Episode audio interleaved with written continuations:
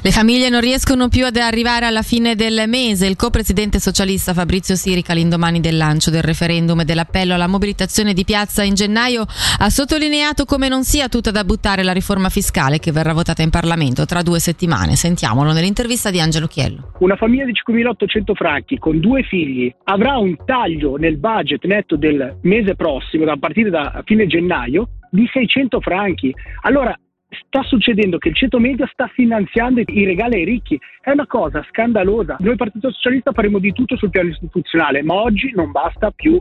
Oggi per dire che la priorità non è non far fuggire ricchi, è non far fuggire i ticinesi, il ceto medio, i giovani. L'unica strada e possibilità oltre al referendum è pure, il, è pure la piazza ed è pure cambiare le voci in preventivo perché, ripeto, non tutto è referendabile dei tagli che vogliono fare. Nella riforma fiscale è previsto anche di agevolare le aziende nella successione. È un problema cronico per le piccole e medie aziende del Canton Ticino perché non sempre i figli eh, raccolgono il testimone di chi ha portato avanti la ditta eh, per anni. Eh, si possono salvare alcuni aspetti della riforma fiscale? Assolutamente sì, voglio proprio sfatare il mito che noi siamo tucur contro. Il problema è lo sgravio per i ricchi. Ci sono una serie di questioni che va benissimo modernizzare, penso a quella che ha citato lei, ma penso anche al problema dell'aliquota troppo alta per ritirare il secondo pilastro, che è un problema che, che colpisce i pensionati.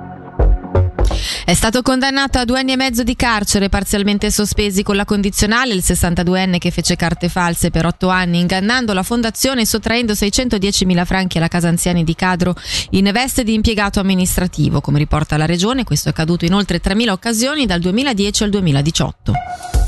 3 milioni e mezzo di franchi per studiare e pianificare delle nuove discariche sul territorio cantonale. Il credito da sottoporre al Gran Consiglio servirà anche per la promozione di iniziative nel settore del riciclaggio dei rifiuti edili minerali. Sentiamo dunque Mauro Togni, capo dell'ufficio dei rifiuti dei siti inquinati. La pianificazione di una discarica è una procedura piuttosto complessa che necessita di valutazioni tecniche approfondite. Ci sono dei beni da proteggere sotto dell'acqua, la stabilità della montagna, ci sono dei corridori faunistici da proteggere, eccetera, eccetera. Tutti questi approfondimenti vanno fatti in due barra tre tornate. La prima per vedere se ci sono dei no-go, tecnicamente si chiamano, cioè dei parametri che assolutamente escludono la possibilità di fare una discarica in un certo luogo. Passato questa prima fase in cui non si trovano dei no-go, bisogna approfondire un po' e vedere se ci sono dei problemi da risolvere, per esempio bisogna costruire un ponte faunistico perché si interrompe un, un passaggio faunistico e cose del genere. Questi studi sono studi complessi che durano parecchi anni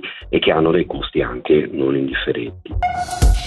Un incontro tra istituzioni e rappresentanti della Scuola Universitaria Federale per la Formazione Professionale per promuovere i percorsi formativi e le prospettive del settore, quanto accaduto lunedì alla presenza della consigliera di Stato Marina Carobbi, un'occasione questa anche per valorizzare la formazione professionale, un ambito strategico e che per il direttore regionale della scuola Fabio Merlini costituisce un vero e proprio fiore all'occhiello svizzero. Il nostro sistema svizzero della formazione professionale ci è invidiato a livello internazionale proprio perché è fondato su questo questo principio dell'alternanza, scuola, azienda, addirittura anche centri interaziendali. Quindi da una parte abbiamo una perla, d'altra parte è vero che per ragioni che hanno a che vedere con qualche pregiudizio, la formazione professionale non è conosciuta come dovrebbe, per esempio dalle famiglie, ma anche in generale nella Svizzera italiana. E questo è un peccato perché noi sappiamo che la forza della Svizzera, anche per esempio durante le grandi crisi, è grazie grazie alla formazione professionale che siamo potuti passare relativamente indenni, perché è un sistema che favorisce l'innovazione e lo sviluppo.